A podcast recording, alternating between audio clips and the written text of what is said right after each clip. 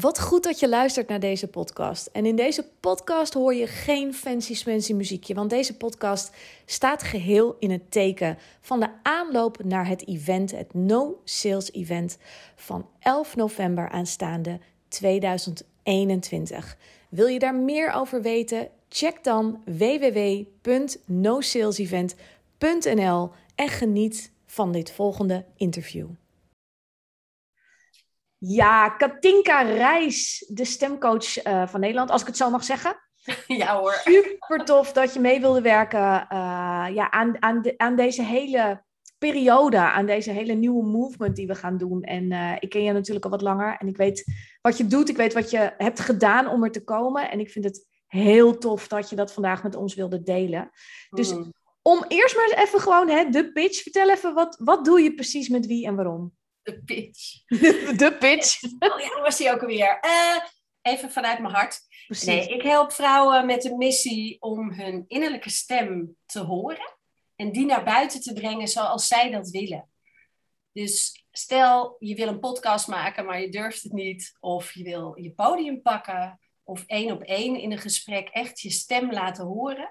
En ook de ruimte innemen met je stem. Ja, daar kan ik je bij helpen. Dat is een deel van wat ik doe. Ja. ja. want je doet veel meer dan dat, maar, maar dat is zoveel. we gaan, uh, uh, als je Katinka wil opzoeken, die komt op de nosalesevent.nl pagina. Dus daar gaat, hè, komt een hele mooie bio en dan kan je alles over haar vinden wat ze verder nog allemaal te bieden heeft. En um, vertel eens eventjes hoe, hoe het verloop is geweest, want hoe ben jij ooit ondernemer geworden? Nou, ik ben al ruim 30 jaar geleden ben ik als logopedist mijn eigen praktijk gestart. Dus ik ben in die zin al heel erg lang ondernemer in de zorg.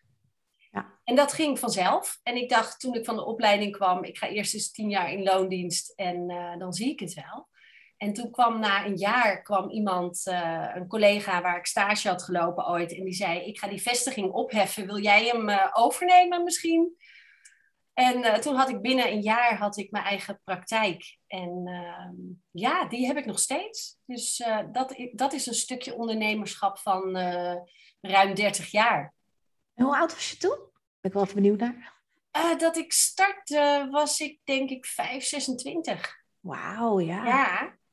Ja, iedereen gaat heel hard zitten rekenen. Ja, snap je? Want dan vraag je je nooit aan je leeftijd. Dat doe je niet bij een dame. Maar weet je, nou, ik heb ondertussen claim ik mijn uh, wijsheid en uh, ervaring. En uh, dat is helemaal goed, ja. Nou, another day over 30. Echt waar. Als je zegt 30, geloof je het ook. Ja, ja, ja. Dank je. En, en, hoe, hoe, is het uiteindelijk gekomen dat je die praktijk... Want die, die, die heb je dus nog steeds even een deel.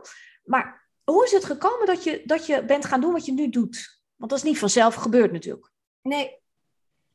Ik, ehm, er, er was een moment, dat is iets langer geleden, dat is uh, tien jaar geleden. Dat was een mooi moment dat uh, mijn vader met pensioen was en eindelijk ging uh, doen wat hij, ja, waar zijn passie lag. En dat was van alles wat betreft schilderen en beeldhouden en, en heel kunstzinnig. En dat was een moment dat ik dacht, wat doe ik eigenlijk voor mezelf? Ja. En ehm, ga ik wachten tot mijn pensioen, tot ik uh, tijd ga maken om iets te doen wat ik heel graag wil. En dat was mijn eerste stap tot waar ik nu uiteindelijk ben op dit moment. En uh, toen dacht ik, ja, waar word ik nou blij van? En heb ik een passie? En uh, een mooi woord, passie. woord. Groots woord, heb ik ook wel mijn mening over nu. Maar uh, het is zo als je uh, iets gaat doen wat je leuk vindt en je wordt er heel goed in en je wordt er heel blij van, dan zou het je passie kunnen worden. Dus het, we moeten passie ook niet groter maken, denk ik, dan, dan wat het is. En allemaal werken met je passie, dat is ook allemaal soms te groots voor uh, zeker onze kinderen, hè, die dan denken, oh, maar ik moet allemaal met mijn passie werken. Het is mooi als je daaruit komt, vind ik. En ik ben wel gaan kijken, waar word ik nou heel blij van? Ja. En dat is zingen. En zo ben ik zangles gaan nemen en bij een koor gegaan. En heb ik heel veel zangtrainingen gedaan. En daar kon ik mijn patiënten toen heel goed mee helpen. Maar ik ontdekte ook dat mijn eigen stem veranderde en dat ik er veel meer voor kon kiezen hoe ik wilde klinken. Mm. Dat, is, um, dat is handig als je bijvoorbeeld op een podium staat en je bent een beetje nerveus en je moet beginnen, dan is de tip die je eigenlijk overal kan vinden, is van let op je ademhaling. Hè? Die ken je misschien ook wel. Maar je ademhaling is voor 80% is het, uh, je oerbrein, wordt het door aangestuurd. Dus je kan daar ademhalingsoefeningen doen tot je dol wordt. maar als je op zo'n podium staat en je bent nerveus, dan, dan werkt dat niet. En dan heb je andere oefeningen die je kan doen om te zorgen dat als je het podium opgaat, dat je je krachtig voelt. Dat je een soort Bokito-houding krijgt. Dat je, dat je een power pose aanneemt en... En die doe je dan even in twee Ja, precies. maar ja, daarmee gaat er in je energie en in je hormonen echt iets veranderen, waardoor je stresslevel daalt ja. en je je krachtiger voelt. En als je dan ook nog je stem even wat stevig aanzet in het begin, dan ga je kracht voelen van binnen. Ja, en je hebt de aandacht van de zaal. Want als je daar een beetje staat te panieken, dan word je wiebelig. Ja, dan gaat ook niemand naar je luisteren. Nee, nee. En dan de tip van uh, je moet contact maken met degene die je kent. Ja, stel dat er niemand zit die je kent. Ja, dan is dat Neem je moeder mee. En je moet echt jezelf bekijken alsof je van bovenaf mm. op jezelf kijkt. Nou, dat, dat, daar word je allemaal nerveus van. Dus je moet eigenlijk heel concreet zeggen, hoe voel ik me krachtig? Ja. En dat, doordat ik daar veel meer over leerde, um, dacht ik, goh ja, maar nou help ik mensen met een zieke stem. Dus de patiënten help ik met een zieke stem dat, ze, dat hun stem beter wordt. Maar er zijn ook heel veel mensen die niet ziek zijn, maar wel heel veel kunnen leren over hun stem. En daar, ja, dat, daar word ik ook wel heel blij van. Dat ik mensen kan leren hoe je je stem gezond houdt. Of hoe je echt overkomt zoals je wil. Vanuit je kern. En zo jezelf laat zien. Dat iemand ook voelt wie je bent. En waar jouw missie zit. En dat het niet een goed verhaal is waar je met je hoofd, nou, ik vertel even dit, dat en dat doe ik, bij mij moet je zijn.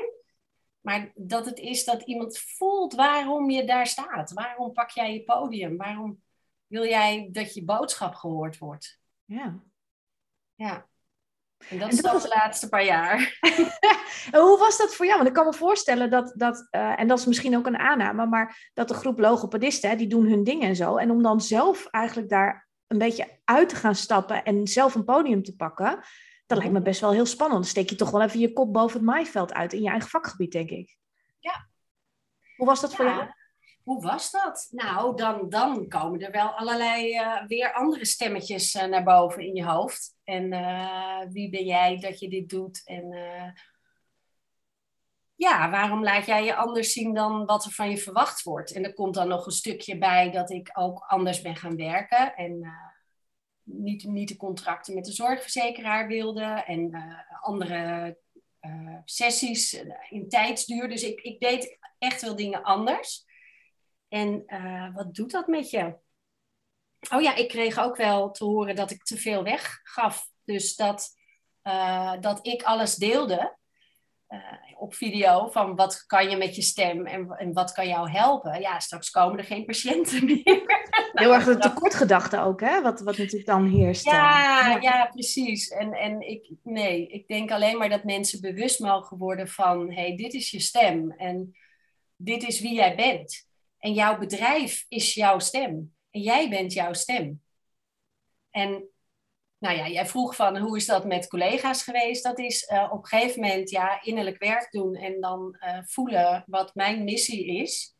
En denken, ja, maar dit is wat ik voel en wat er naar buiten mag. En ja, als je het niet leuk vindt of als je het er niet mee eens bent, dan is het uh, ook oké. En iedereen mag zijn mening daarin hebben. Dat is sowieso wat ik ja, wat ik wel vind. Ja, ik kan me voorstellen dat... Nog, uh, collega's die het wel heel leuk vinden hoor. Die, die, ja. Oh zeker, want je hebt, je hebt nog steeds heel veel logopedisten zelf ook, hè? die, die je uh, helpt, begeleidt, uh, die je ook leert om anders met dingen om te gaan, ook in hun praktijk en zo. Ja. Ja. Ja. Ik kan me voorstellen, hè, want je, het klinkt altijd een beetje makkelijk. Hè? We doen even innerlijk werk en dan volgen we even het gevoel en de missie. En, de, en, en dat is natuurlijk hoe het uiteindelijk daarna voelt hoe, hoe is die, die reis voor jou gegaan? En reis is ook een beetje zo'n clichéwoord, maar hoe is dat gegaan met die, die dat evolutie? clichéwoord, reis. Ik heet Reis. Ja, maar met dubbel S, hè, dus dan telt het niet. Oké. Maar, maar, maar, die, um, die, die hele journey, om het dan ja. maar zo te zeggen, tussen de, de Katinka van toen en de Katinka van nu, Ja. Ehm, ja, daar zit best nog wel wat tussen, denk ik. want die groei komt niet, eh, ik zeg altijd zonder bevalling geen kind. En dat is voor mij als moeder zijnde het meest uh, het treffende wat ik kan verzinnen op dat gebied. Want je krijgt iets heel moois, maar je moet er even wat voor doen. En doorstaan. Ja, en ik denk toen ik begon, dacht ik, ik wil mensen inspireren en laten zien wat je kan met de stem. En dan krijg je ineens dingen te horen van kanten waarvan je denkt, oh, hé, hey, die had ik zelf niet bedacht of zo. En ehm, ja, dan, dan is het ineens ook dat je ontdekt van wat gebeurt er eigenlijk door reacties van anderen in mij. Ja, en noem eens de meeste mensen gaat hij denk ik wel, gaat hij misschien al daarvoor aan vooraf, hè? wie ben ik nou en uh, om dat te roepen. Ik denk dat ik een andere kant heb. Ik ben altijd, ik roep toe te graag. en uh, daarom matchen wij ook wel lekker, denk ik. En uh, in de zin van, ik, ja, nee, ik, ik vind wel, ik zeg wel wat ik denk. En dan krijg je ineens achteraf soms um, dat je gaat denken, oh ja, maar waarom waarom roep, roep ik dit en uh, wat, wat, wat doet het eigenlijk met mij als anderen daarop reageren? Ik denk dat jij en ik een beetje van het Pippi-principe zijn. Hè? Hoewel het schijnt dat ze die uitspraak nooit gedaan heeft. Maar laten we voor het verhaal even aannemen dat ze het wel deed. Van ik, ik heb het nog nooit gedaan, dus ik denk dat het wel kan. Wat je als ondernemer toch een beetje moet hebben. Want als je hè, alles maar zit af te wegen en zo, dan, ja, dan gebeurt er niet zo heel veel. Mag ik, mag ik heel even zeggen hoe die zit? Want ik heb er onderzoek naar gedaan. Ah ja, graag. Nou, het is voor mij een mysterie. Oké, dan weet iedereen dat ook. uh, Pippi had een gesprek met Tommy. En Pippi zei tegen Tommy, we moeten een piano kopen. En toen uh, zei Tommy, hoezo? En toen zei ze van, nou, ik wil piano spelen. En toen zei Tommy, maar kan je dat dan? En toen zei Pippi, hoe weet ik dat als ik geen piano heb? Ja. Dus dat staat wel in een boekje. En toen dacht ik, nou, dat is dus wel dezelfde strekking. Ik, ik kan het gewoon. Hè? Overtuiging dat je iets kan. En uh, ja, ik denk dat wij dat allebei hebben. En dit is nieuw en, en uh, in voor avontuur. En dat vind ik super gaaf. En uh, ik ga het doen en het dan roepen. En daarna soms denken, oei. nu moet ik het ook even doen. Wat heb ik gezegd? Ja, nou daar is dit hele event natuurlijk ook een beetje op gestoeld. Hè, dat ik zei, ik ga dit even doen. En en het komt wel goed. En, en jij hebt ook al heel veel dingen gedaan in jouw ondernemersleven. Mhm. Eh, waarvan je misschien soms dacht, waar is mijn kotsbakje? Waar is mijn luier? Want kun je een, een, een situatie noemen waarin je echt op dat moment dacht, waar ben ik in godsnaam ooit aan begonnen?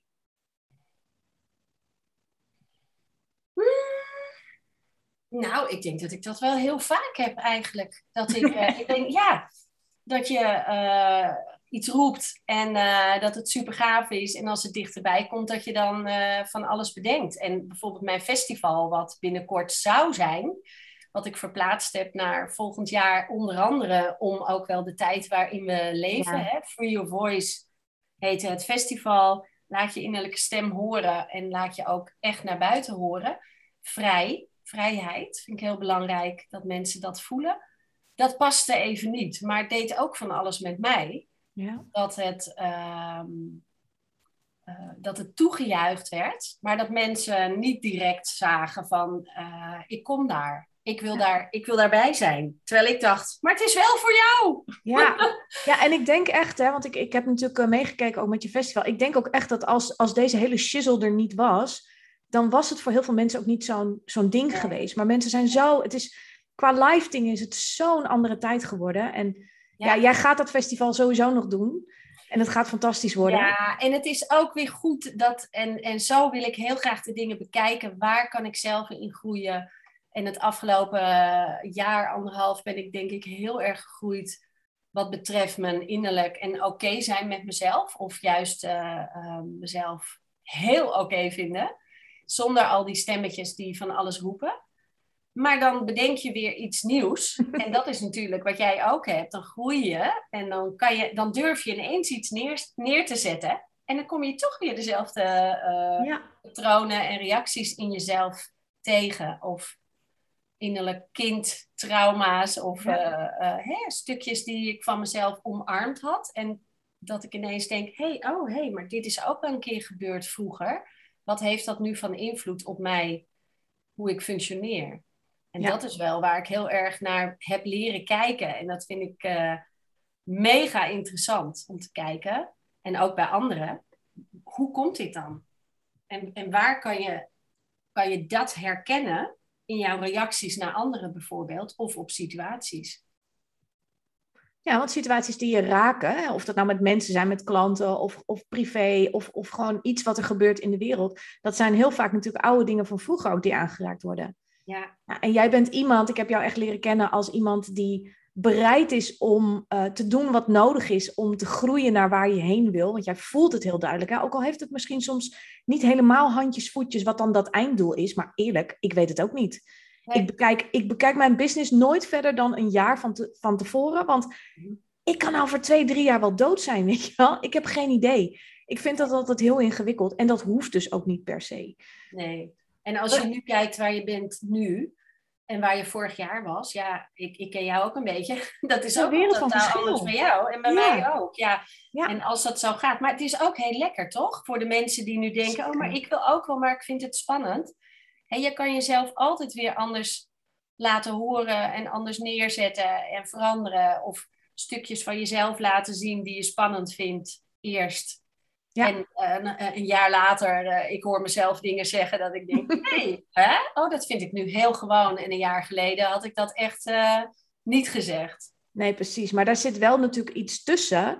Wat maakt dat je soms door de diepe donkere krochten van jezelf heen moet. En dat zijn wel, wat mij betreft, ook de momenten waarop hè, de echte ondernemers zich ook gaan onderscheiden. En wat mij betreft ben je daarin echt een ondernemer, omdat jij bereid bent om die kanten aan te kijken. En Hè, zoals je er nu bij zit, het, het, het loopt, het gaat goed, uh, je voelt je goed.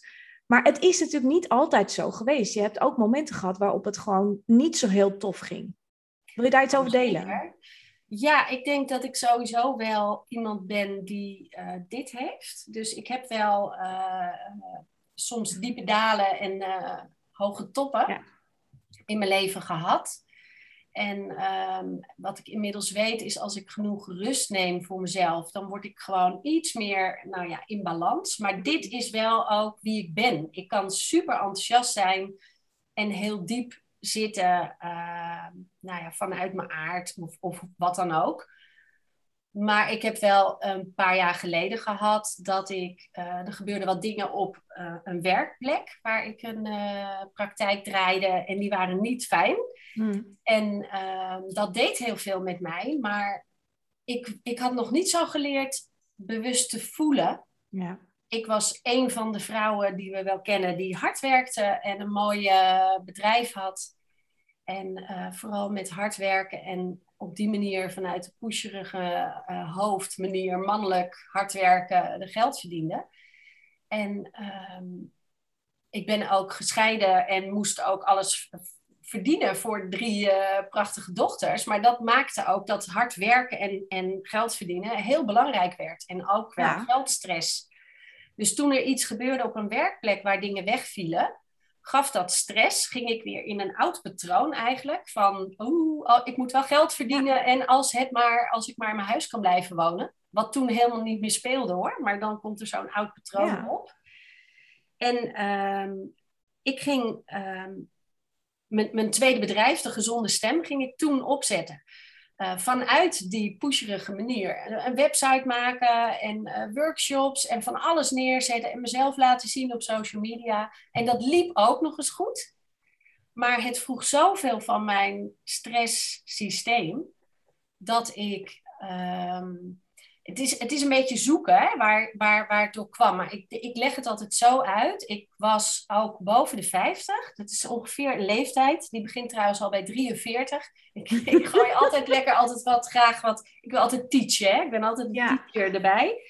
Hormonaal bij vrouwen. Een jaar. Zo. Hè? Dan heb ik nog een jaar, bedenk ik me ineens. Ondertussen ja, nou, ik vond het schokkend en daarom wil ik het zo graag delen. Omdat we wel leren hoe dat gaat als je 12, 13, 14, 15 of zo bent en gaat menstrueren. Hoe dat dan gaat, hoe de kindertjes gemaakt worden en hoe, hoe je dat kan voorkomen.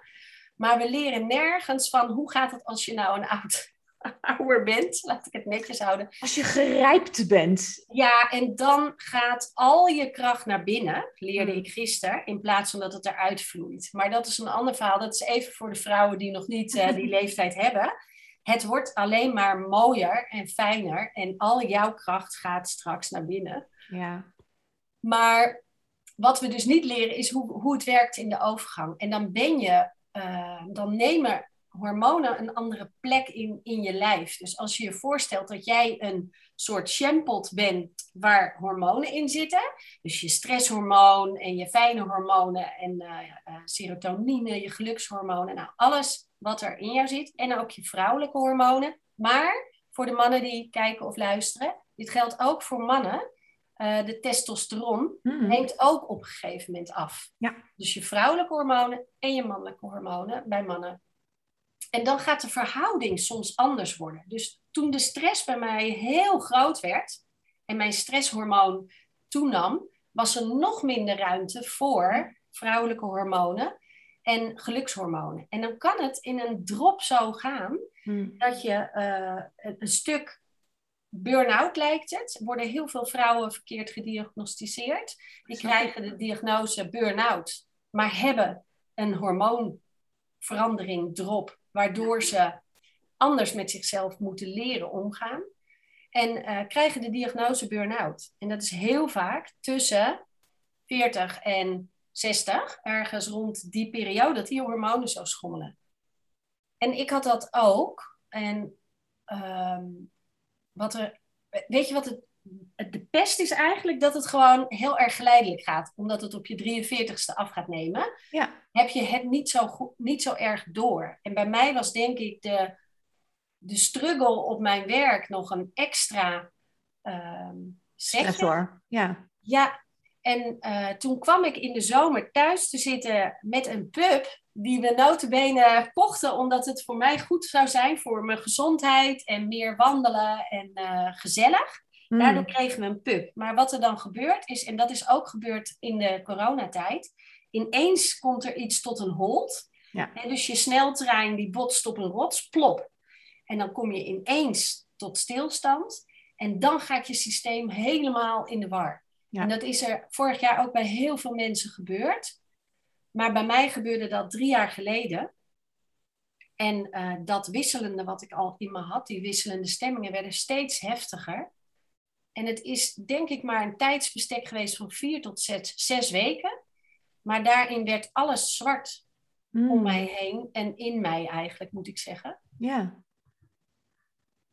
En ehm, ja, waardoor ik echt ehm, totaal de connectie met mezelf kwijt was en met de mensen om me heen. Maar dat is achteraf. Ja. Dat is achteraf.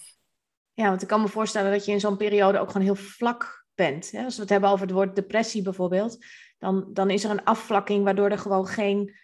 Eigenlijk die, die prikkels, die worden niet goed verwerkt. Er is geen connectie, geen levenskracht.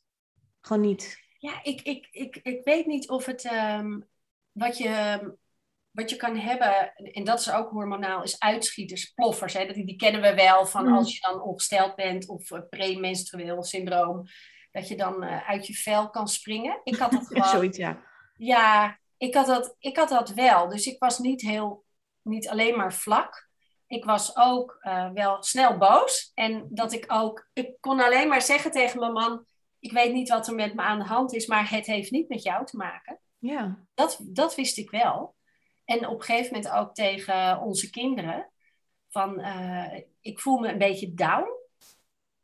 En uh, dat zei ik tegen hun. Uh, en, en ik weet niet precies wat er gaande is. En, uh, maar ik voelde me echt wel zwart hoor. Het is wel de zwartste ja. tijd uit mijn leven. Want ik heb echt twee keer hardop gezegd: als het zo blijft, loop ik de zee in. Ja. En ik had nog wel zoveel.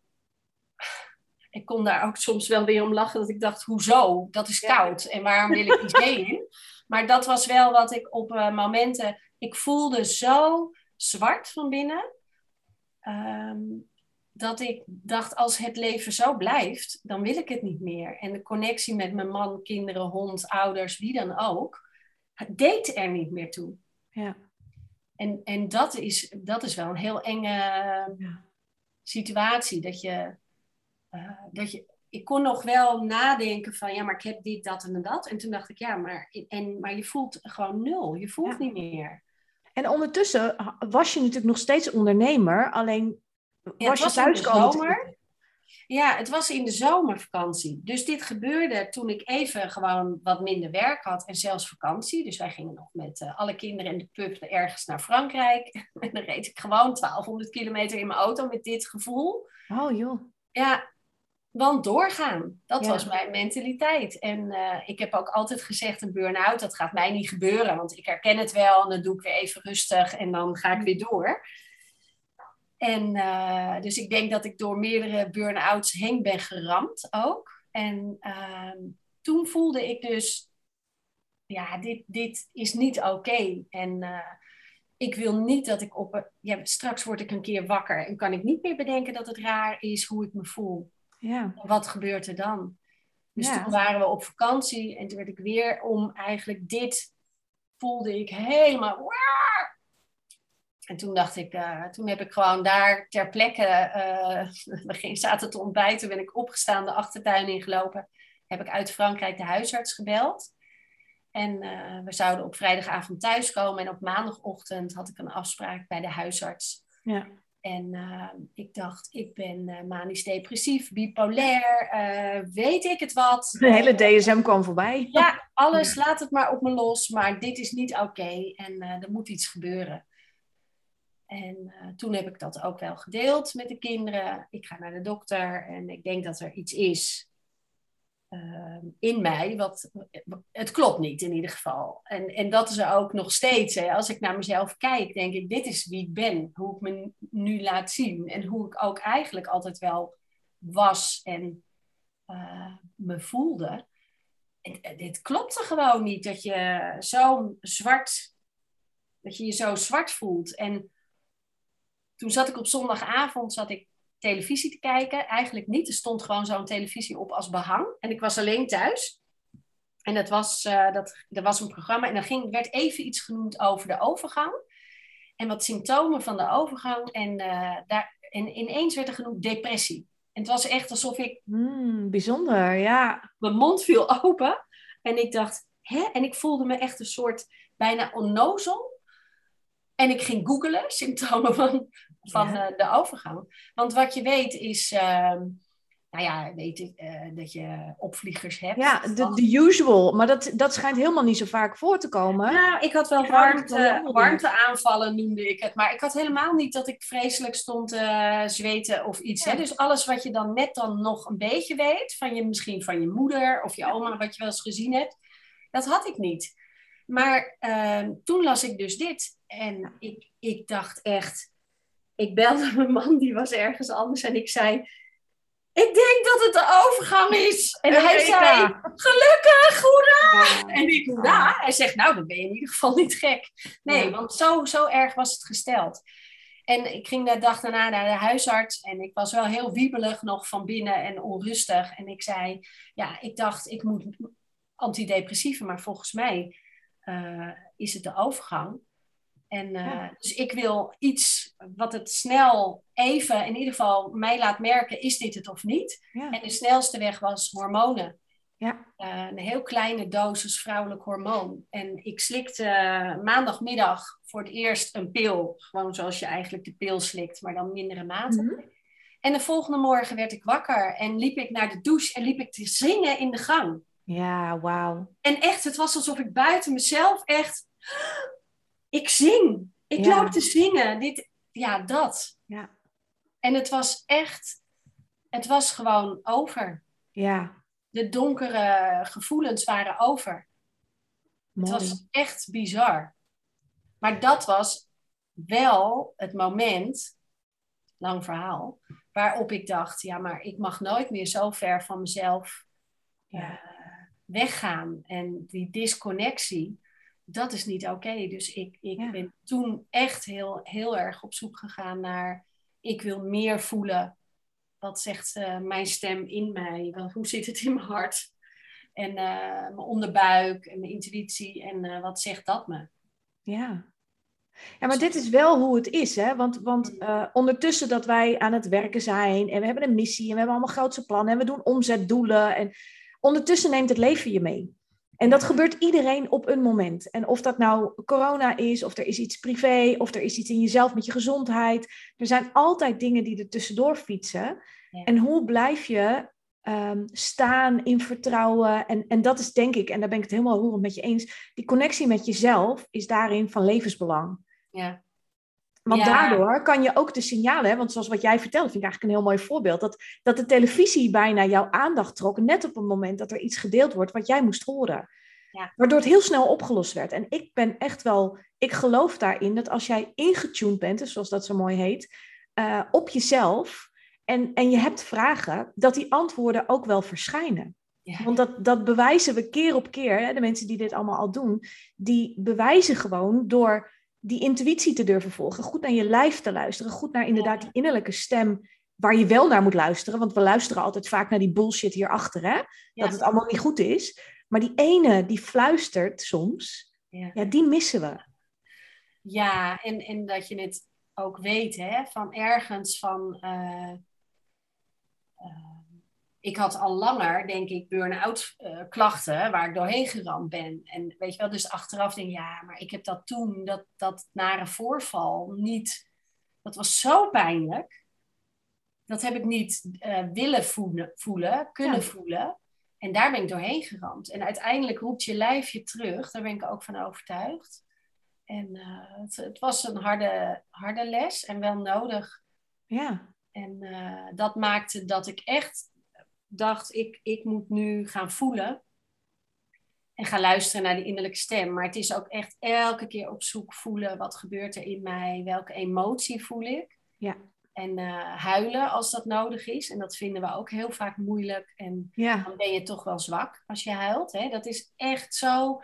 Ik zeg wel eens, kijk eens naar uh, in, de, in de wereld, naar andere culturen. Als daar erge dingen gebeuren, dan staan ze op straat met z'n allen heel hard te huilen. Ja. Te brullen. En wij, wij, wij doen even slikken en uh, brok in je strot en slik het maar weg, kaken op elkaar en doorgaan. En, en uh, ja, huilen is uh, emotie. En emotie betekent E, emotion, energy, emotion. Vind ik heel mooi. Ja. Als je energie laat horen, gaat je energie, uh, als je emotie toont, gaat je energie stromen. En dat is ook hard lachen. En ook af en toe heel hard huilen.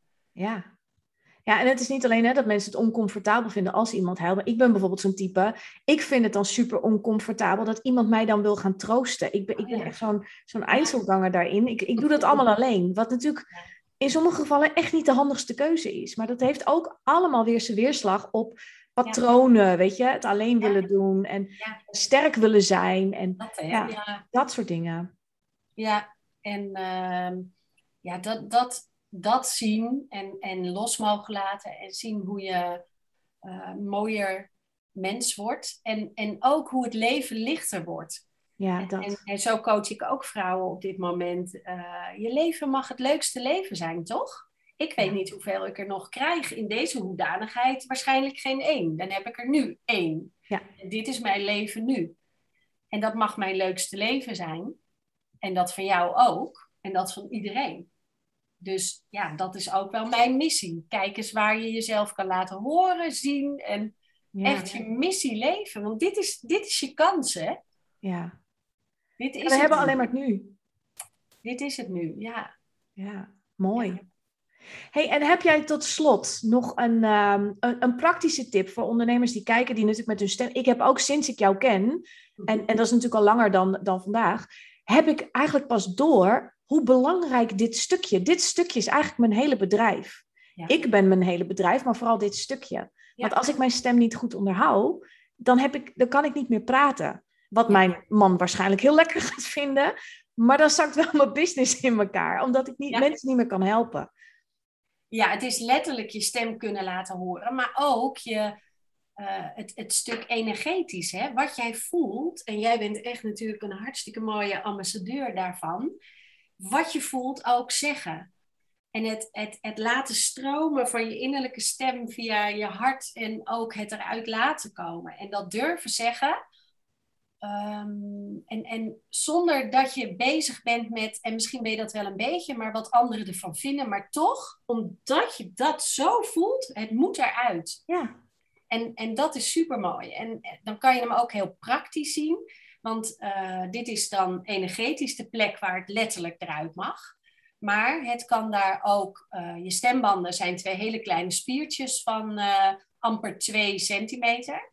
Dus die wil je onderhouden. Daar heb ik een oefening voor. Maar het, is ook, het zijn ook oefeningen om echt te zakken van je hoofd naar je hart. En te helen op celniveau. En die klinkt dan lekker groot. Daar hou ik van. Laten we even helen op celniveau.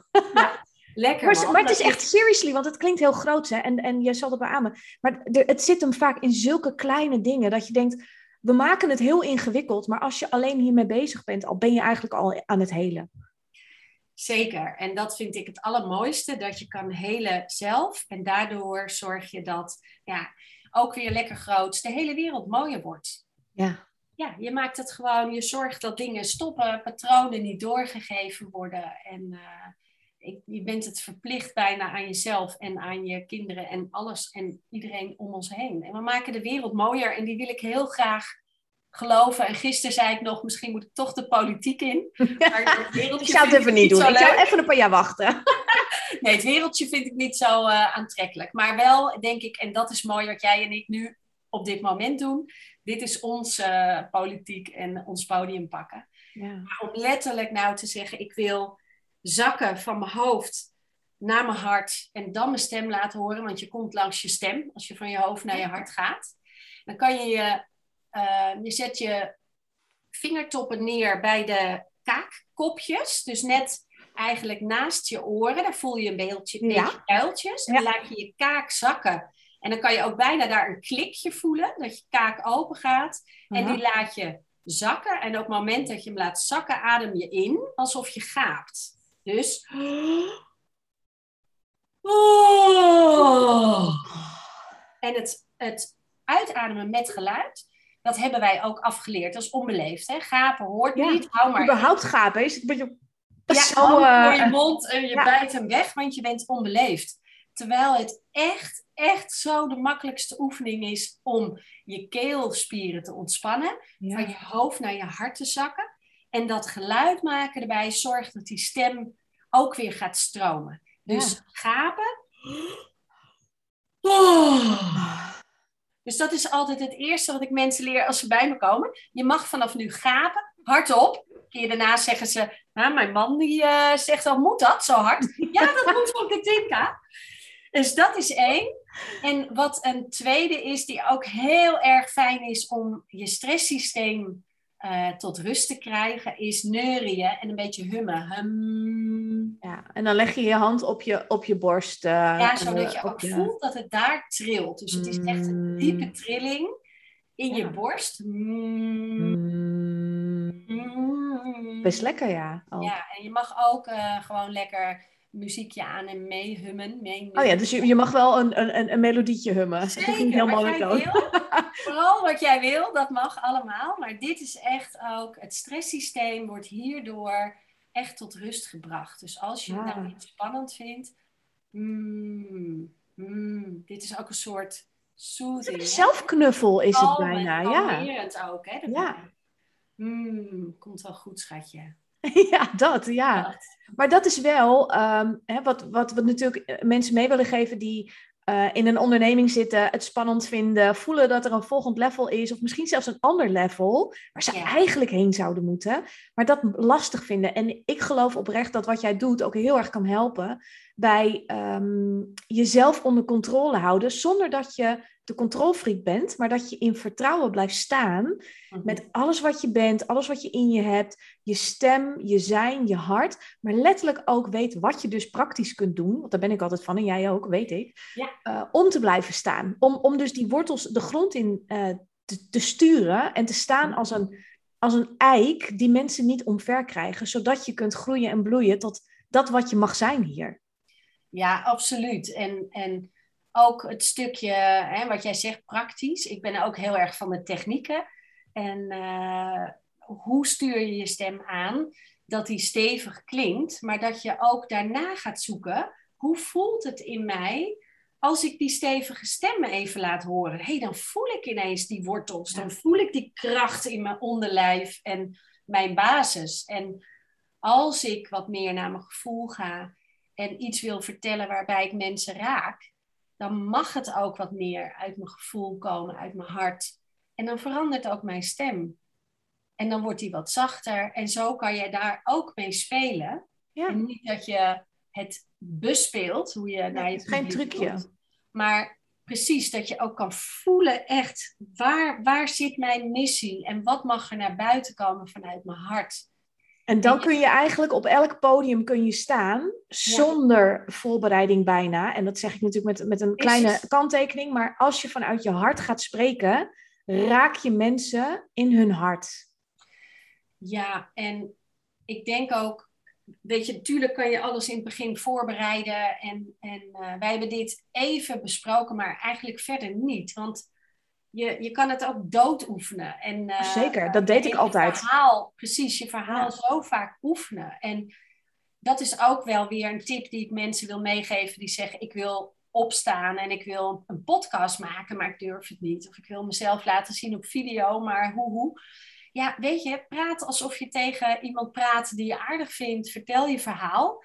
Ik versprak me net ook wel een keer en jij je waarschijnlijk ook. En iedereen, dat is menselijk en dat maakt het ook aantrekkelijk om naar te luisteren. En natuurlijk kan je wat, wat, wat leren waardoor het nog wat makkelijker gaat en waardoor mensen tot het eind blijven luisteren. Dat is wel fijn, hè? Dat wij nu een leuk handig, ja. gesprek hebben, maar ook dat onze stemmen meedoen en dat je zegt, oh ja, dat is wel interessant wat ze nu vertelt. Of eh, ik hoor dat het enthousiast wordt Ja. en, eh, of, of dat er wat gevoel in komt. Nu blijf ik luisteren.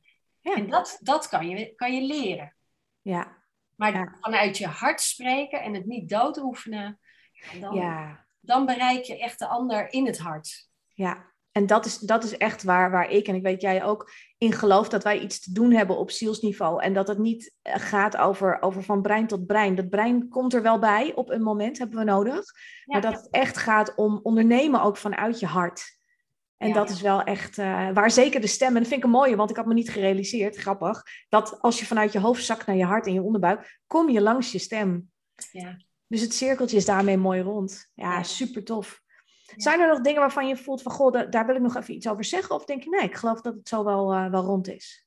Ja, ik voel dan eh, zo'n soort rust in mij komen. En dat is ook mooi om te kunnen voelen en voelen. Ik zak helemaal diep op mijn stoel nu.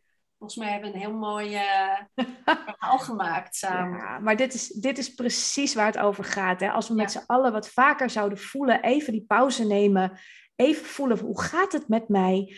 Kan je zoveel makkelijker schakelen in je bedrijf? Kan je zoveel makkelijker moeilijkere gesprekken voeren? eh, leuke gesprekken ook binnenhalen. Want dat is het ook. Hè? We, we, we hebben natuurlijk een bedrijf om, om ook klanten te vinden die met ons willen werken. En het mag allemaal veel leuker. En het begin is sowieso om te voelen.